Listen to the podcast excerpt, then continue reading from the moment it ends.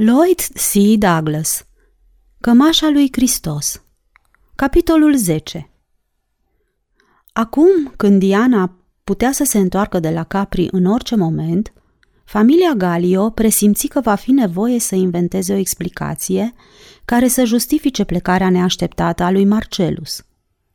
Fără îndoială, Tiberiu aflase că Vestri s-a sosit, aducându-l pe Marcelus, care era cel mai important dintre călătorii care fuseseră la bord. Diana va fi nerăbdătoare să-l vadă și avea toate motivele să creadă că tot atât de nerăbdător așteaptă și el întoarcerea ei la Roma. Lucia era de părere să-i spună că Marcelus s-a întors acasă atât de bolnav încât au crezut de cuvință că o schimbare a climei este imediat necesară – deși Diana probabil se va interesa de ce boală suferă și se va întreba în ce măsură clima din Atena ar putea să fie preferabilă celei din Roma. Cornelia propuse să-i răspundă că la Atena se găsesc medici mult mai buni decât la Roma. Probabil cu această explicație Diana se va simți mulțumită, dar în realitate o astfel de explicație n-avea niciun rost, de vreme ce toată lumea știa că cei mai buni medici din Atena au fost deportați la Roma. Nu se poate, interveni senatorul Galio categoric. Amândouă greșiți. Când ești obligat să dai cuiva o explicație, nicio născocire nu te poate servi mai bine decât adevărul. Prin urmare, îl vom spune. Dacă Diana și fiul meu se iubesc unul pe altul, așa cum spuneți voi, ea are dreptul să știe ce s-a întâmplat și este datoria noastră să-i spunem. Nu va fi prea greu, de vreme ce îi vom spune adevărul. După ce pronunță aceste cuvinte, care păreau definitive, senatorul se ridică în picioare, pregătindu-se să părăsească odaia soției sale, dar în aceeași clipă fică sa îl opri. Să presupunem că această informație va trebui să-i o dau eu, începu Lucia cu toată prevederea. Ce aș putea să-i spun din ceea ce s-a întâmplat? Tatăl ei făcu un gest de nepăsare pentru a-i da să înțeleagă că întrebarea ei este lipsită de importanță. Îi vei putea spune că fratele tău a primit ordin să conducă operația de răstignire a unui evreu. De pe urma acestei întâmplări s-a ales cu o puternică zguduitură a nervilor și din pricina asta a fost copleșit de o melancolie adâncă. Astfel că am crezut de cuvință să-l trimitem undeva pentru a nu fi obligat să se gândească mereu la această întâmplare. Prin urmare, nu trebuie să-i pomenesc nimic despre chinuitoarele crize de remușcare, nici despre obsesia și nici despre întrebarea aceea stranie pe care o pune mereu, chiar fără să vrea? Hmm. Despre asta nu-i vei spune nimic, zise senatorul. Nici nu este nevoie. Va fi de ajuns să-i spui că Marcelus se simtea bătut și deprimat. Diana nu se va mulțumi cu această explicație, răspunse Lucia va rămâne dezamăgită și indignată. Abstracție făcând de faptul că ei se iubesc, nu trebuie să uităm că ea a intervenit în favoarea lui, pentru a-l rechema din exil. Afară de asta, îi se va părea straniu ca un tribun roman să rămână atât de tulburat din pricina executării unui condamnat. În această privință suntem cu toții de acord, admise senatorul. Nu am câtuși de puțin pretenția că eu înțeleg situația. Fiul meu n-a fost niciodată lipsit de curaj. Prin urmare, nu este obiceiul lui să se îmbolnăvească la vederea sângelui. Probabil va fi mult mai bine, interveni Cornelia, dacă nu-i vom pomeni nimic despre această înspăimântătoare răstignire și îi vom spune, fără înconjur, că Marcelus a dorit să se ocupe o vreme de sculptură și să asculte o serie de conferințe ca și această dorință a fost atât de irezistibilă încât n-a putut să mai întârzie câteva zile pentru a se întâlni cu ea, căreia îi se datorează întoarcerea lui acasă, ripostă Lucia sarcastică. Maică sa oftă și mai făcu o împunsătură în broderia la care lucra, apoi admise că propunerea ei, dacă stai să te gândești bine, este naivă, afirmație cu care soțul și fica ei se declarară de acord. La plecare mi-a făgăduit că îi va scrie Dianei, adăugă Lucia. Ei bine, nu se poate să așteptăm scrisoarea lui, răspunse senatorul.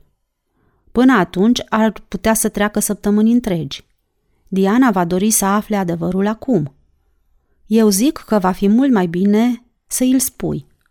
În orice caz, ea te va descoase și va afla, chiar fără să vrei tu. O fată care este destul de inteligentă pentru a putea obține concesii de la bătrânul nostru împărat, care este un om înrăit, va trage anumite concluzii din ceea ce vede, indiferent de ceea ce îi vei spune tu. Dacă îl iubește cu adevărat, gângurii Cornelia, atunci îi va trece cu vederea orice. Fără îndoială, în cuvință soțul și se îndreptă spre ieșire. Mi se pare că voi nu o cunoașteți pe Diana destul de bine, îi preveni Lucia. Ea nu este pregătită pentru a putea înțelege astfel de situații. Îl idolatrizează pe tatăl ei, care este în stare să ucidă un om cu aceeași ușurință cu care altul ar ucide un șoarece. Nu cred că ea ar fi în stare să ierte pe cineva pentru o slăbiciune de care a dat dovadă. Nu mă așteptam la astfel de cuvinte din partea ta, Lucia, zise maică sa, după ce senatorul plecă. Îi vine omului să creadă că nu ții la fratele tău. Doar nu-ți închipui despre fratele tău că ar putea să fie un bărbat fără voință? Nu știu nici eu ce să cred, murmură Lucia abătută. Ce ai putea crede într-o astfel de împrejurare? întrebă ea și, acoperindu-și ochii cu palmele, clătină din cap. L-am pierdut pe Marcelus, mamă, îngână ea printre lacrimi. Era atât de îndrăzneț și atât de voinic. L-am iubit atât de mult. Mi se rupe inima când mă gândesc la el. Dar dacă problema ce se pune în legătură cu informarea Dianei părea atât de complicată, ea totuși era destul de simplă, în comparație cu cea care se puse în după amiaza zilei următoare, când apăru un centurion îmbrăcat în uniformă de gală, ca să predea un sul impresionant adresat lui Marcelus. Centurionul le spuse că va aștepta răspunsul și că în dimineața următoare va sosi cariga imperială cu care va trebui să plece. Fiul meu nu este acasă, răspunse senatorul. S-a îmbarcat pe o corabie și a plecat la Atena. Ce nenorocire! Bănuiesc că ești informat despre conținutul acestui mesaj, întrebă Galio. Da, stăpâne, căci conținutul nu este secret. Împăratul l-a numit pe tribunul Marcelus comandant al gărzii palatului. Suntem cu toții foarte mulțumiți. Îmi pare extrem de rău, centurioane, că fiul meu lipsește de acasă. Probabil voi putea trimite împăratului un mesaj cu ocazia întoarcerii dumitale la Capri. Galio rămase câteva clipe îngândurat. Sau, mai bine nu. Voi pleca eu ca să-i explic situația.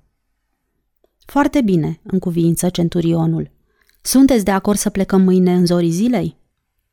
Astfel plecară a doua zi împreună, deși drumul de la Roma la Neapole, făcut în goana cailor, nu putea să fie nicio plăcere. Deși era obișnuit cu discuțiile contradictorii, convorbirea cu împăratul nu îi putea oferi nicio plăcere, deoarece Tiberiu era nervos și senatorul n-avea niciun motiv justificat pentru a se prezenta în fața lui. Caii alergau la galop. În lungul drumului desfundat și cariga uriașă se legăna ca o barcă. Ceasurile treceau încet și pe senatorul durea. Judecând situația din toate punctele de vedere, drumul fusese un chin și la miezul nopții, când sosi la vila din Capri, nu era în stare să se mai gândească la altceva decât cel mult la posibilitatea de a se odihni.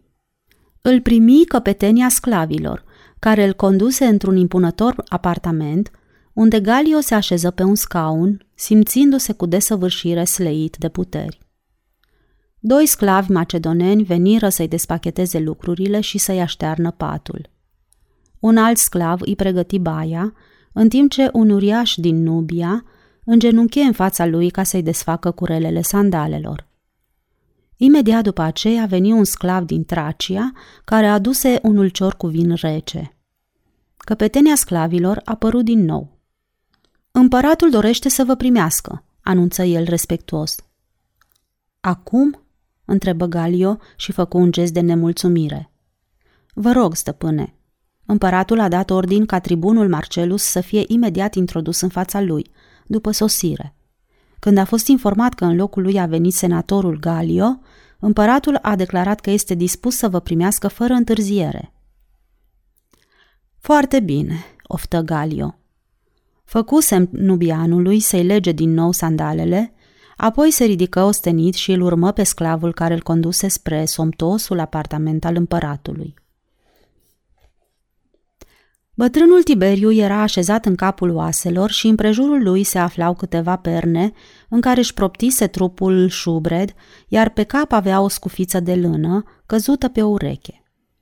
În prejurul lui se frământau mai mulți slujitori care se prefăceau că ar vrea să-l servească. Ieșiți afară!" Strigă împăratul când îl văzu pe senator că apare. Sclavii se retraseră respectoși, afară de cel care îl însoțise pe Galio. Pleacă și tu, țipă împăratul și sclavul se întoarse în loc și se retrase spre ușă. Împăratul ridică privirea și se uită sfidător la Galio. Ce înseamnă toate astea?" strigă bătrânul. Am acordat o mare onoare fiului tău, care n-a făcut nimic pentru a o merita, ca pe urmă să aflu că a părăsit Roma fără să fie autorizat. În calitate de părinte ai venit să-mi explici? Ei bine, începe.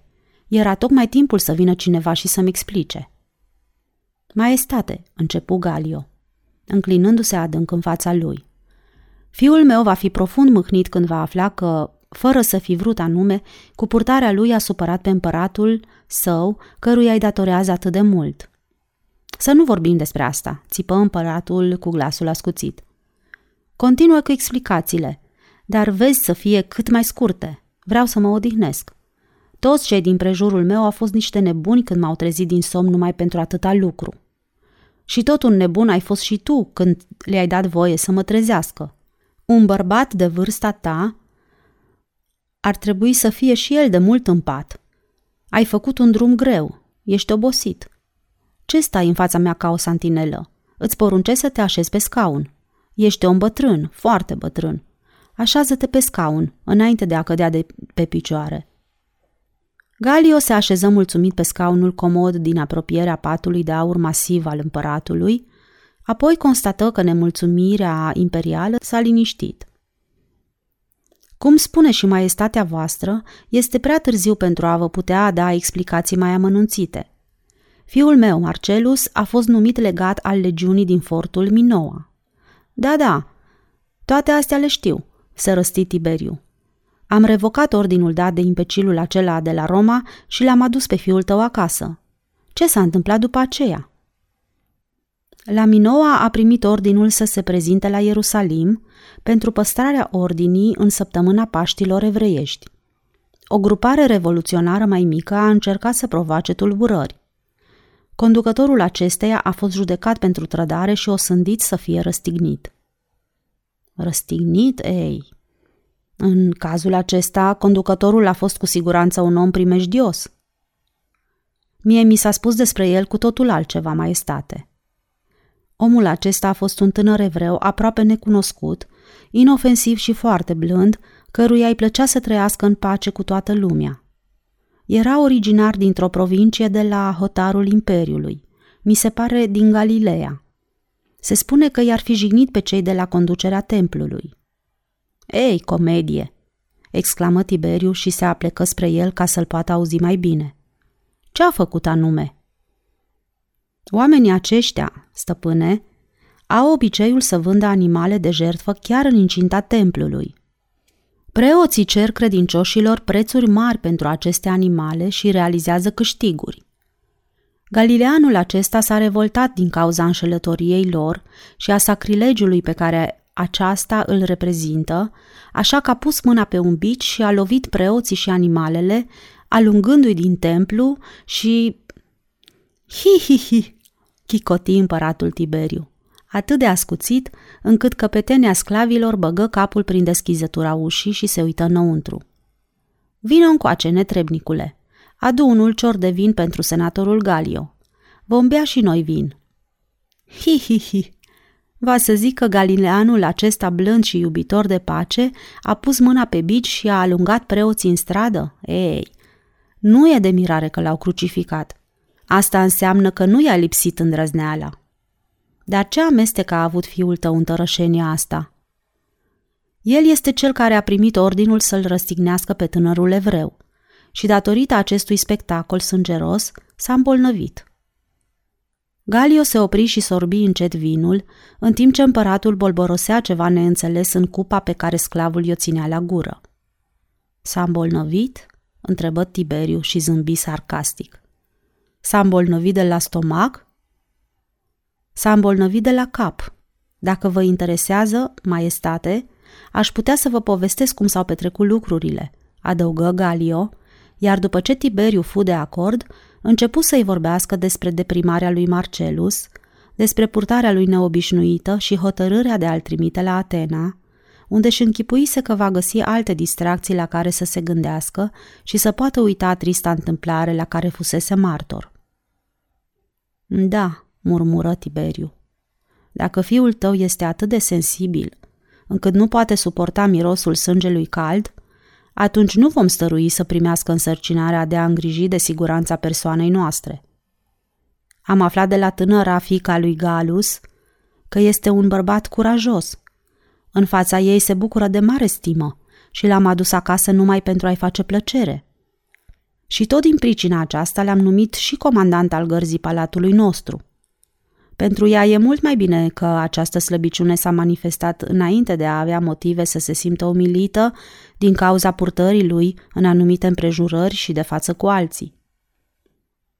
Pentru Galio, cuvintele acestea fură prea greu de suportat fără să protesteze. Maestatea voastră mă pune într-o situație delicată, declară el cu îndrăzneală. Ar fi nepoliticos din partea mea să am altă părere. Totuși, Împăratul meu m-ar considera meschin și laș dacă n-aș încerca să-l apăr pe propriul meu fiu împotriva unei astfel de afirmații. Obrazul lui Tiberiu dispăru în fundul cupei, unde lui Galio îi se păru că întârzie vreme îndelungată. La urmă se ridică și îl văzu că respiră cu greutate. Bine, h, foarte bine. Haide, începe, zise acesta și șterse bărbia umedă cu dosul mâinii apără-l pe fiul tău. Maestate, Marcelus nu este o fire slabă. Este un tânăr mândru și curajos, vrednic de calitatea lui de cetățean al Romei și de titlul de tribun. Nu pot înțelege în întregime cum de a putut rămâne atât de impresionat de răstignirea acestui evreu, decât că... Continuă, decât ce? El este convins că Galileanul nu s-a făcut vinovat de nicio crimă și că n-a meritat o pedeapsă atât de severă. Însuși procuratorul a declarat că este nevinovat și a încercat să-l scape. Ca pe urmă să-l condamne la moarte. Ce fel de dreptate împarte Imperiul acolo, în Ierusalim? Cine este astăzi prefectul? Târătoarea aceea respingătoare? Cum îi zice? Irod? Da, l-au judecat în fața lui Irod, dar de osândit l-a osândit Pontius Pilat – Pilat este procuratorul Palestinei. Tiberiu pufni în râs, începu să tușească și își stropi cu salivă mâneca halatului de mătase cu care era îmbrăcat. Pontius Pilat, exclamă împăratul aducându-și aminte. Zăpăcitul acela care a construit afurisitul de apeduct. Nevastă sa avea nevoie de grădini. Pentru asta îi trebuie apă. A jefuit vistieria templului ca să construiască un apeduct. Tâmpitul, i-a determinat pe evrei să se de revolte. Am pierdut o mie de legionari pentru a-i liniști pe revoltați. Dacă se va mai repeta odată, îl vom lăsa pe Pilat să se descurce singur cu evreii lui. N-am avut niciodată o părere prea bună despre caragiosul acesta care se lasă dus de nas de o femeie. Împăratul se opri ca să respire. Este un caragios care se teme de soția sa. Gândindu-se la cuvintele acestea, Tiberiu îl făcu pe senator să tresară când îl auzi că pufnește într-un hoho de râs ascuțit, caracteristic omului biat. Ești liber să râzi și tu. Galio, adăugă împăratul. Se teme de soția sa, un caragios care se teme de o femeie. Hi, hi, hi. Galio zâmbi cu amabilitate, dar nu vrut să participe la veselia zgomotoasă a împăratului, provocată de propria sa glumă. Tiberiu era biat, dar după ce se va trezi din această beție, ar putea să-și aducă aminte. Și șarpele acela de Irod, împăratul încleștă pumnii și-și frecă ochii înlăcrimați. Cunoaștem destul de bine perfidia lui. o lipitoare scârboasă care s-a giftuit cu sângele concetățenilor săi. Galio, eu am purtat război în multe țări. Am înrobit multe popoare. Am condamnat la moarte pe curajoșii apărători ai acestora și cu toate că am poruncit ca războinicilor să fie măcelăriți, i-am respectat totuși pentru vrednicia lor. Dar acest rod, acest corb care sfâșie cadavre, această hienă care se preface că reprezintă interesele concetățenilor săi, dar vine să-mi lingă tălpile sandalelor pentru a obține concesii în propriul său interes? Ce ființă josnică! Da, știu că este în interesul Imperiului să avem astfel de ticăloși în slujbe înalte, în toate provinciile supuse de noi, care să-și vândă și să-și trădeze propriul lor popor.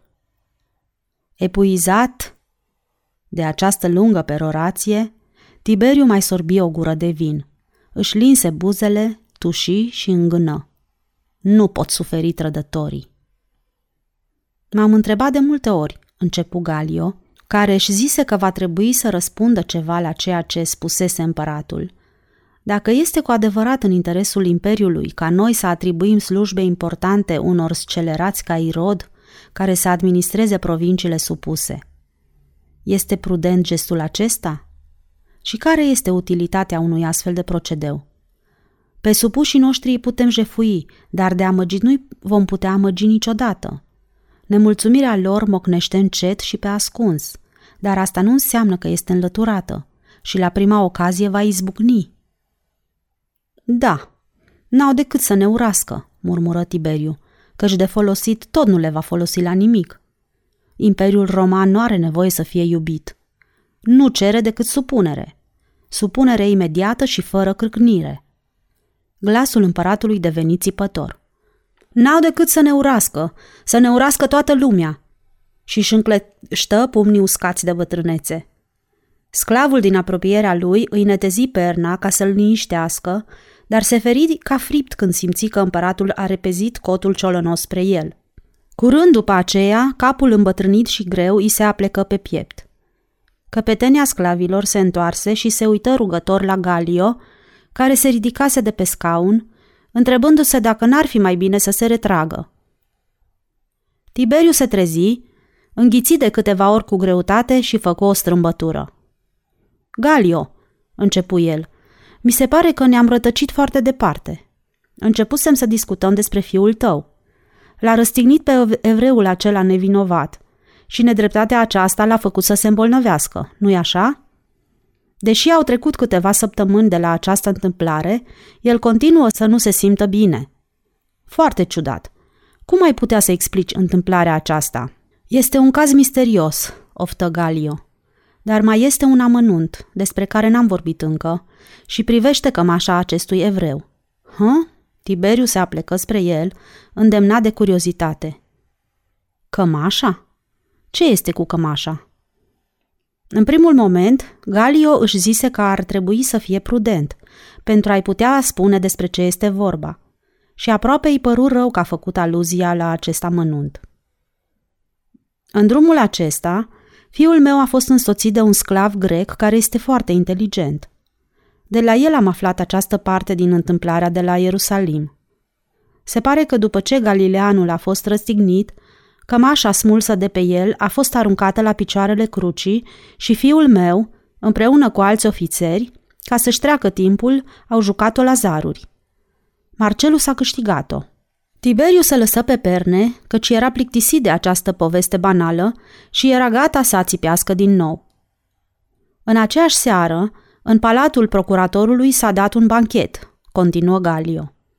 După cât spune sclavul, fiul meu nu părea câtuși de puțin mulțumit, dar n-a constatat nimic neobișnuit la el, nici înainte și nici după răstignire. Băuse mult, dar încolo purtarea lui era normală.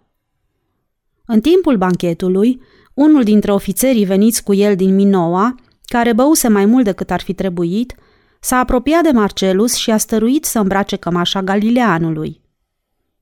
Galio se opri și bătrânul întoarse ochii spre el, ca și când ar fi așteptat să continue.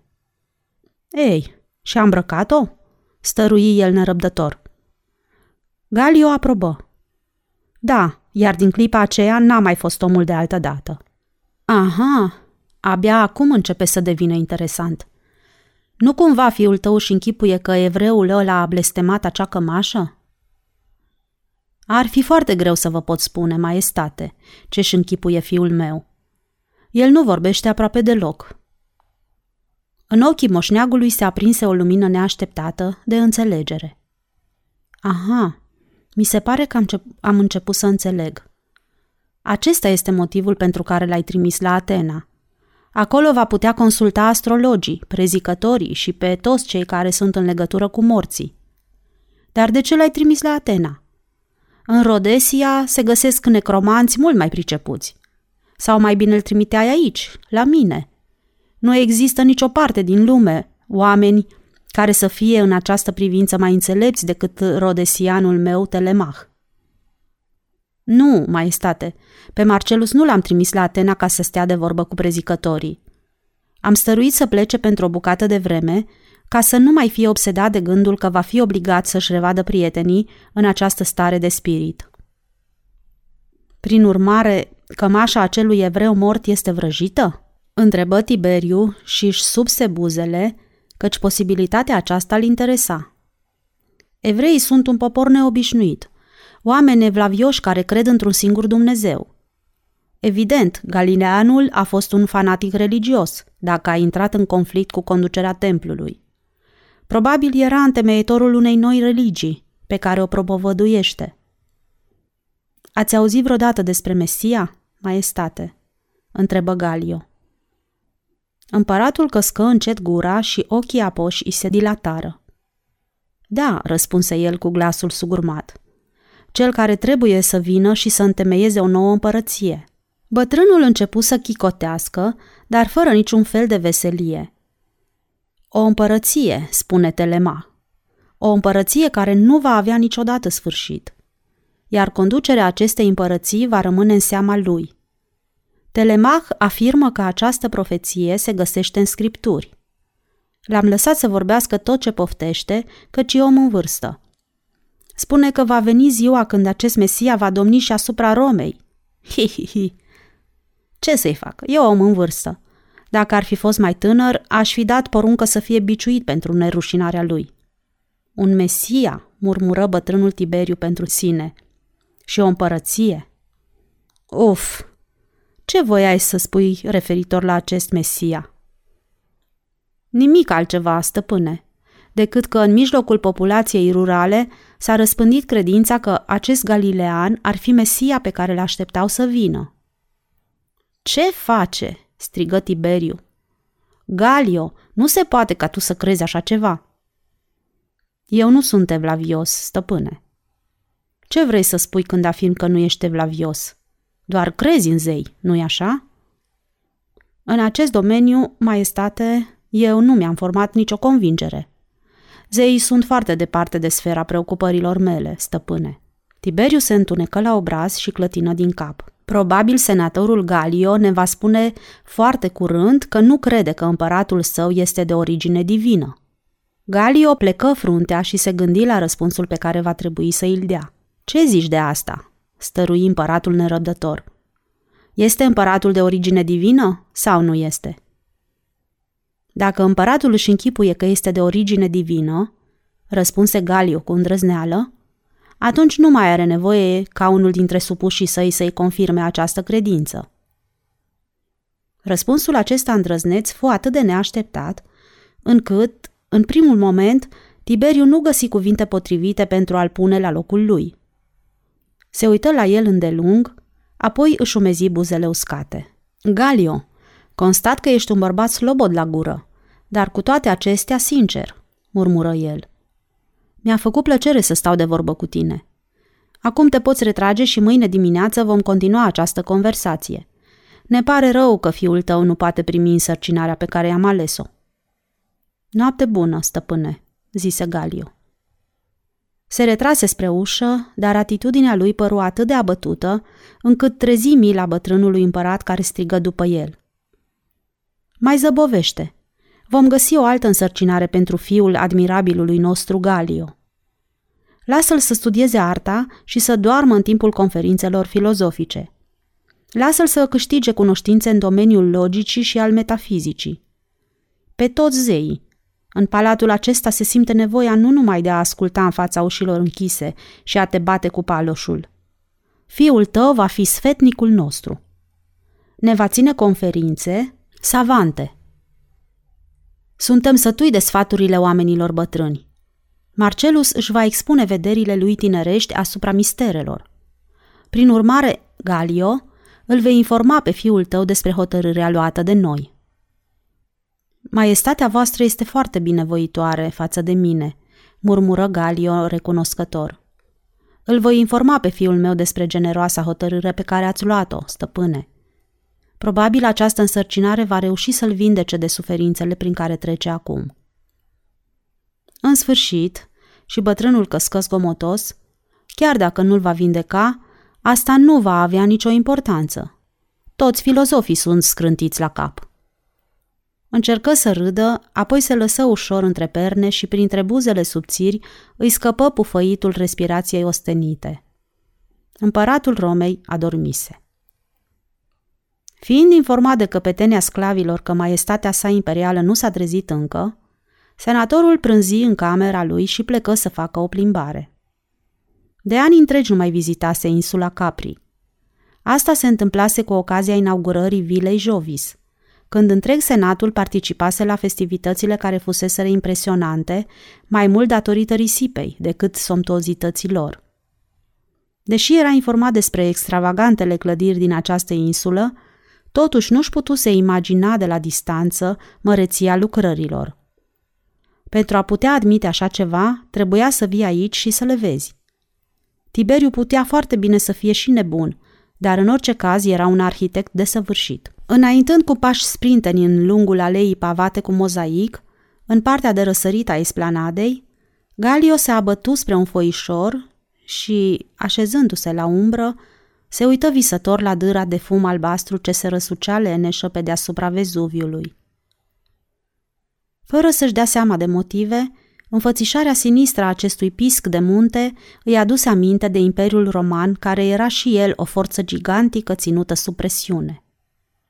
Din când în când, pe gura lui se revărsa fum de pucioasă și zgură topită.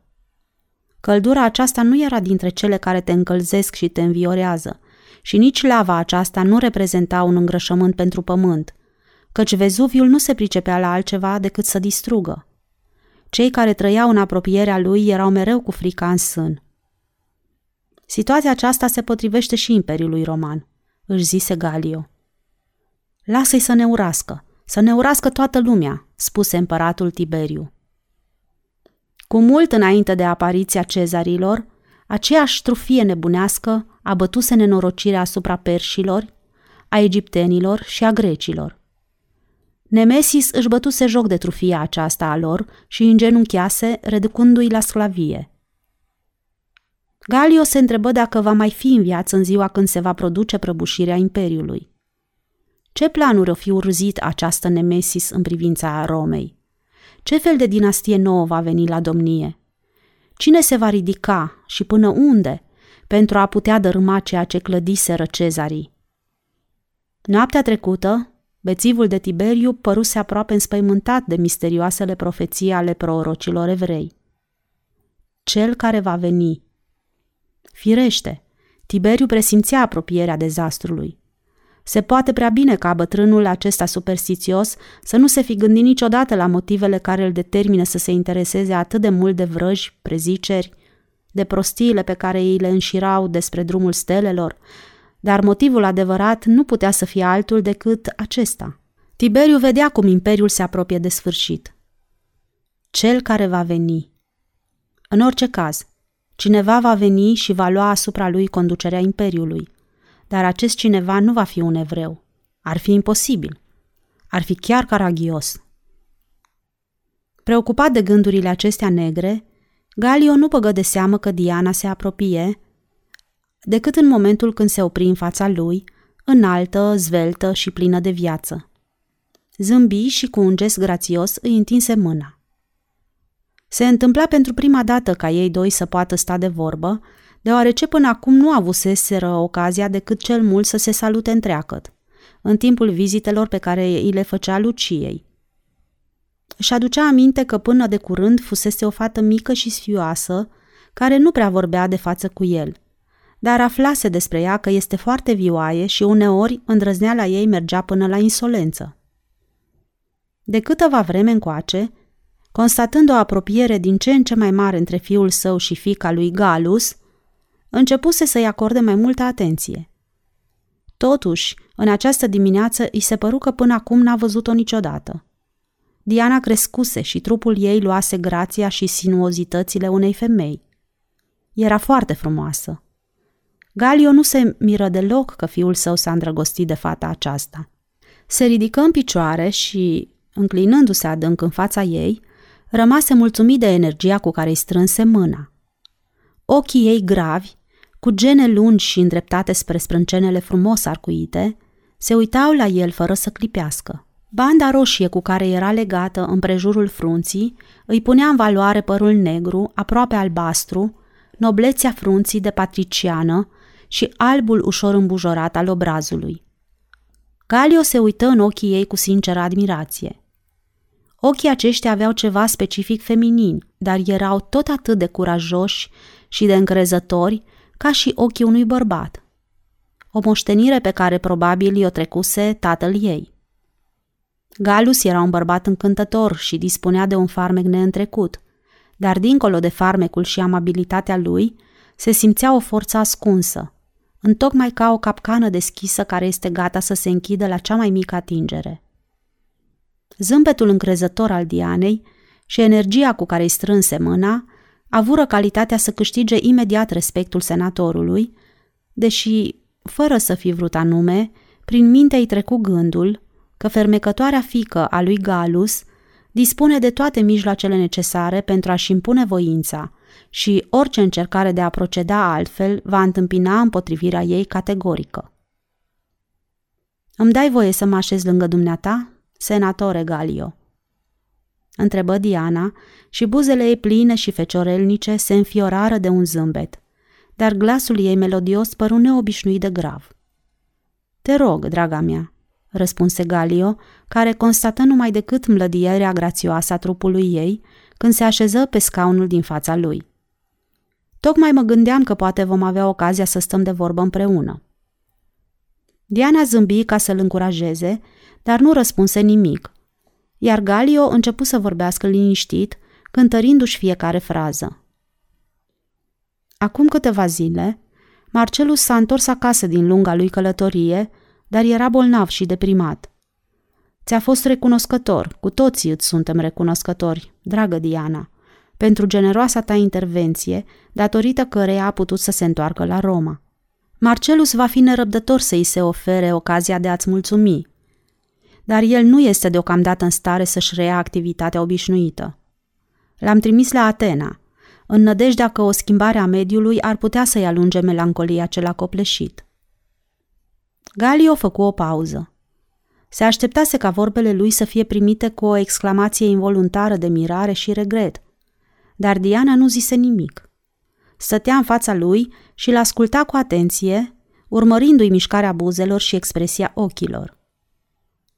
Trebuie să știi, adăugă el, că Marcelu s-a trecut printr-o puternică zguduire a nervilor. Da, știu, răspunse fata și dădu din cap. Nu mai spune, ce știi? Tot ce ai spus împăratului. Bine, dar împăratul nu s-a trezit din somn. Pe el nu l-am văzut încă, răspunse Diana. Informațiile le-am primit de la Nevius, pe care l-am întâlnit adineauri. De la Nevius? Acesta este căpetenia sclavilor. Galio își trecu mâna peste obraz și se gândi că acest Nevius are obiceiul să se amestece unde nu-i fierbe oala. Diana înțelese numai decât gestul făcut de el. Cred că dumneata în orice caz ai avut intenția să-mi spui, nu-i așa?" întrebă ea. Nu este cazul să-ți închipui că Nevius umblă cu vorbe. Cred că sunt obligată să fac această afirmație pentru apărarea lui. Este un slujitor extrem de discret și uneori e foarte greu să afli de la el ce se petrece în palat. Buzele senatorului se contractară și umerii începură să-i tremure datorită râsului liniștit. Era gata să o întrebe dacă nu cumva s-a gândit să-și ia o slujbă în administrația Imperiului, unde astfel de calități sunt necesare și apreciate. Dar problema pe care o discutau era prea importantă pentru a putea face glume. Expresia obrazului îi se schimbă imediat. De vreme ce ești informată despre ceea ce s-a întâmplat cu Marcelus, nu va mai fi nevoie să-ți repeți scena aceea penibilă. Totul mi se pare extrem de straniu, zise Diana și întoarse privirea în altă parte. După cât spune Nevius, boala de care suferă Marcelus se datorește unei execuții. Ochii ei luminoși se întoarseră încet și cercetară obrazul grav al senatorului. Cred totuși că aici trebuie să mai fie ceva. Marcelus a avut și înainte de asta ocazia să vadă scene sângeroase. Cine n-a văzut astfel de scene? Luptele din arenă nu sunt destul de sângeroase? Cum se poate ca Marcelus să ajungă în starea aceasta, numai din pricină că a fost obligat să-l execute pe un osândit, indiferent cine a fost acela și ce fel de osândă i s-a dat? El a văzut și înainte de asta oameni murind. Diana, aici este vorba despre o răstignire, îi răspunse senatorul cu glasul liniștit, care este o osândă dintre cele mai înfiorătoare, de asta nu mă îndoiesc câtuși de puțin. Nevius mi-a spus că toată lumea a fost convinsă de vinovăția celui osândit. Dar pentru această osândă Marcelus nu are nicio răspundere. Judecata n-a fost condusă de el și nici n-a avut vreun amestec în pedeapsa ce i s-a dat acestui om. Admit că el regretă că a trebuit să se supună ordinului primit, dar ar fi zadarnic să se mai frământe din pricina asta, de vreme ce evreul acela și așa nu mai poate fi înviat. Eu cred că în afacerea asta se ascunde un mister. Nevius mi-a vorbit despre o cămașă vrăjită și despre o întunecime în timpul după amiezii, despre profețiile cu venirea unui Mesia sau ceva asemănător. Nu cumva Marcelus își închipuie că a contribuit la executarea unui om de importanță neobișnuită? Te pomenești că din pricina asta se zbuciumă. Diana, voi încerca să-ți spun puținul pe care îl cunosc în legătură cu întâmplarea aceasta și vei putea să tragi singură concluziile ce le vei găsi de cuvință. Întrucât mă privește pe mine, voi recunoaște că n-am fost în stare să găsesc nicio soluție logică pentru a explica această problemă. De secole întregi, profeții iudei au prorocit venirea unui erou care va elibera poporul lor. Acest erou și conducător va restaura împărăția evreilor. Profeția aceasta, după cât spune Tiberiu, care cunoaște destul de bine problemele acestea oculte, merge foarte departe și prevede că regele acesta va stăpâni teritorii mult mai vaste decât cele ale săracei și oropsitei Palestine.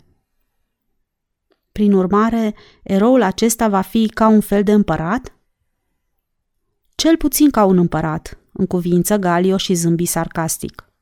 Ei bine, S-a întâmplat ca un mare număr de evrei să-și închipuie și să creadă că acest galilean, pe care cei de la conducerea templului și procuratorul imperiului l-au judecat pentru trădare, blasfemie și erezie, ar fi însuși Mesia a cărui venire le-a fost profețită. Dar fără îndoială, interveni Diana, Marcelus nu e din fire superstițios. După cum afirmă Demetrius, care a fost de față în timpul execuției, Toată afacerea asta pare stranie. Atitudinea acestui evreu în timpul judecății a fost, ca să nu zic altceva, cel puțin neobișnuită. El afirmă că în pretoriu toți cei prezenți păreau că sunt vinovați de ceea ce se petrece, afară de el însuși. Tot așa, în timp ce stătea pironit pe cruce, purtarea lui a fost eroică. Demetrius este un om care judecă cu toată liniștea și n-are obiceiul să debiteze minciuni. Ce părere ai despre cămașă?" întrebă Diana. Nu știu ce aș putea să-ți răspund la această întrebare, admise senatorul. Marcelus trecuse printr-o încercare grea în timpul acelei zile. Era nervos și se simțea rușinat și abătut. Probabil starea lui se datora numai imaginației, dar când a îmbrăcat cămașa aceea, ceva s-a întâmplat cu el – S-ar putea ca așa ceva să nu ni se pară posibil, dar cu toate acestea suntem obligați să recunoaștem efectul pe care l-a avut. Fără îndoială, vei zice că este caragios să-ți închipui că ar putea fi vrăjită și sunt de aceeași părere. Toate prostiile acestea cu puteri supranaturale mi se par nesuferite. Eu nu pot admite că lucrurile neînsuflețite ar dispune de o energie ascunsă care să fie mai presus de înțelegerea omenească. Cât despre legenda cu Mesia, pe mine nu mă interesează astfel de lucruri. Că acest galilean a fost osândit pe drept sau pe nedrept, aceasta este o problemă aparte, astăzi definitiv închisă, și nu pot avea niciun fel de legătură cu mine. Dar după ce vom elimina din ceea ce ne preocupă toate aceste considerații, fie ca imposibile, fie pentru că sunt închise, rămâne faptul cert că Marcelus suferă și din pricina asta ar putea să-și piardă mintea. Acesta este singurul fapt real pe care nimeni nu-l poate tăgădui. Sfârși Galio și, ducându-și mâna la fruntea brăzdată de vârstă, oftă îndurerat. Nevius mi-a spus că împăratul ar vrea să-l aducă pe Marcelus la Capri, în calitate de sfetnic al palatului, zise Diana după o scurtă tăcere. Cred că noi nu putem fi de acord cu această idee, nu-i așa? Îmi vine greu să mi-l imaginez pe Marcelus în rolul acesta de sfetnic, admise senatorul. El nu se interesează de informațiile din domeniul științelor care îl preocupă pe împăratul Tiberiu. Crezi că totuși el va accepta această numire? Da, răspunse Galio și făcu un gest deznădăjduit cu mâna. Cred că lui Marcelus nu-i va rămâne altă alegere. Deocamdată va putea să mai întârzie la Atena, dar după ce se va întoarce acasă, va fi obligat să asculte de ordinul împăratului, fie că îi va face plăcere, fie că nu îi va face. Diana se plecă spre el. Trăsăturile obrazului îi se contractaseră de spaimă. spune să nu se întoarcă acasă. Nu trebuie să vină aici, zise ea în șoaptă și se ridică în picioare. Galio se uită la ea speriat, fără să înțeleagă ce vrea să spună, apoi se ridică și el. Va trebui să spun ceva, adăugă Diana, și, luându-l de braț, îi arătă un șir de prăjini pe vârful cărora se legănau mici stegulețe. Acesta este terenul pe care împăratul va ridica o vilă nouă. A început să lucreze la planurile ei și după ce va fi terminată mi-o va dărui mie. Galio se uită la ea încremenit. Ție? Vrei să spui că ai fi dispusă să trăiești aici, strivită de pumnul acestui moșneag crud și nebun?" Ochii Dianei se umplură de lacrimi. Clătină din cap și întoarse privirea, dar nu-i dădu drumul de braț. Propunerea aceasta mi-a făcut-o în ziua când l-am rugat să-l readucă pe Marcelus din exil. Îi răspunse ea cu glasul înnecat în suspine. Nu a fost propriu-zis o condiție pentru a revoca ordinul, dar acum atitudinea lui pare să indice că în realitate a fost. Mi-am închipuit că va uita ce mi-a spus – de obicei uită de toate. Dar de asta dată am toate motivele să cred că n-a uitat și că are intenția să meargă până la capăt. Tocmai de aceea ar vrea să-l aducă pe Marcelus aici. Aceasta va fi vila în care ne vom instala noi. Ei bine, la urma urmelor, de ce să nu vă instalați? zise Galio ca să o liniștească. Sau poate nu e adevărat că Marcelus și tu sunteți îndrăgostiți unul de altul? Diana dădu din cap și plecă fruntea. Dacă va veni aici, la Capri, va avea o mulțime de nemulțumiri, zise ea cu glasul stins. Apoi, ștergându-și ochii, se uită la Galio. Îți voi spune totul, dar te rog să nu intervii. În ultimul timp, Gaius a venit de două ori la Capri. Îmi cere să mă căsătoresc cu el. Împăratul nu-mi dă voie să mă întorc acasă. Am trimis mamei mele o scrisoare, dar știu că scrisoarea mea nu i-a fost predată. Aici sunt urmărită. Îi voi spune să vină numai decât la tine, declară Galio revoltat. Nu, te rog, nu acum, căci nu e momentul, protestă Diana și își încleștă amândouă mâinile pe brațul lui. Probabil vom găsi un alt mijloc pentru a putea pleca de aici. Nu se poate să o expun în primejdii pe mama. Bine, Diana, dar în astfel de condiții nu se poate să mai stai aici. Te rog să nu spui nimic și nici să nu intervii, repetă ea și începu să tremure. Ai vreun motiv să te temi de ceva? întrebă Galio. Mă tem de Gaius, răspunse ea în șoaptă. Sfârșitul capitolului 10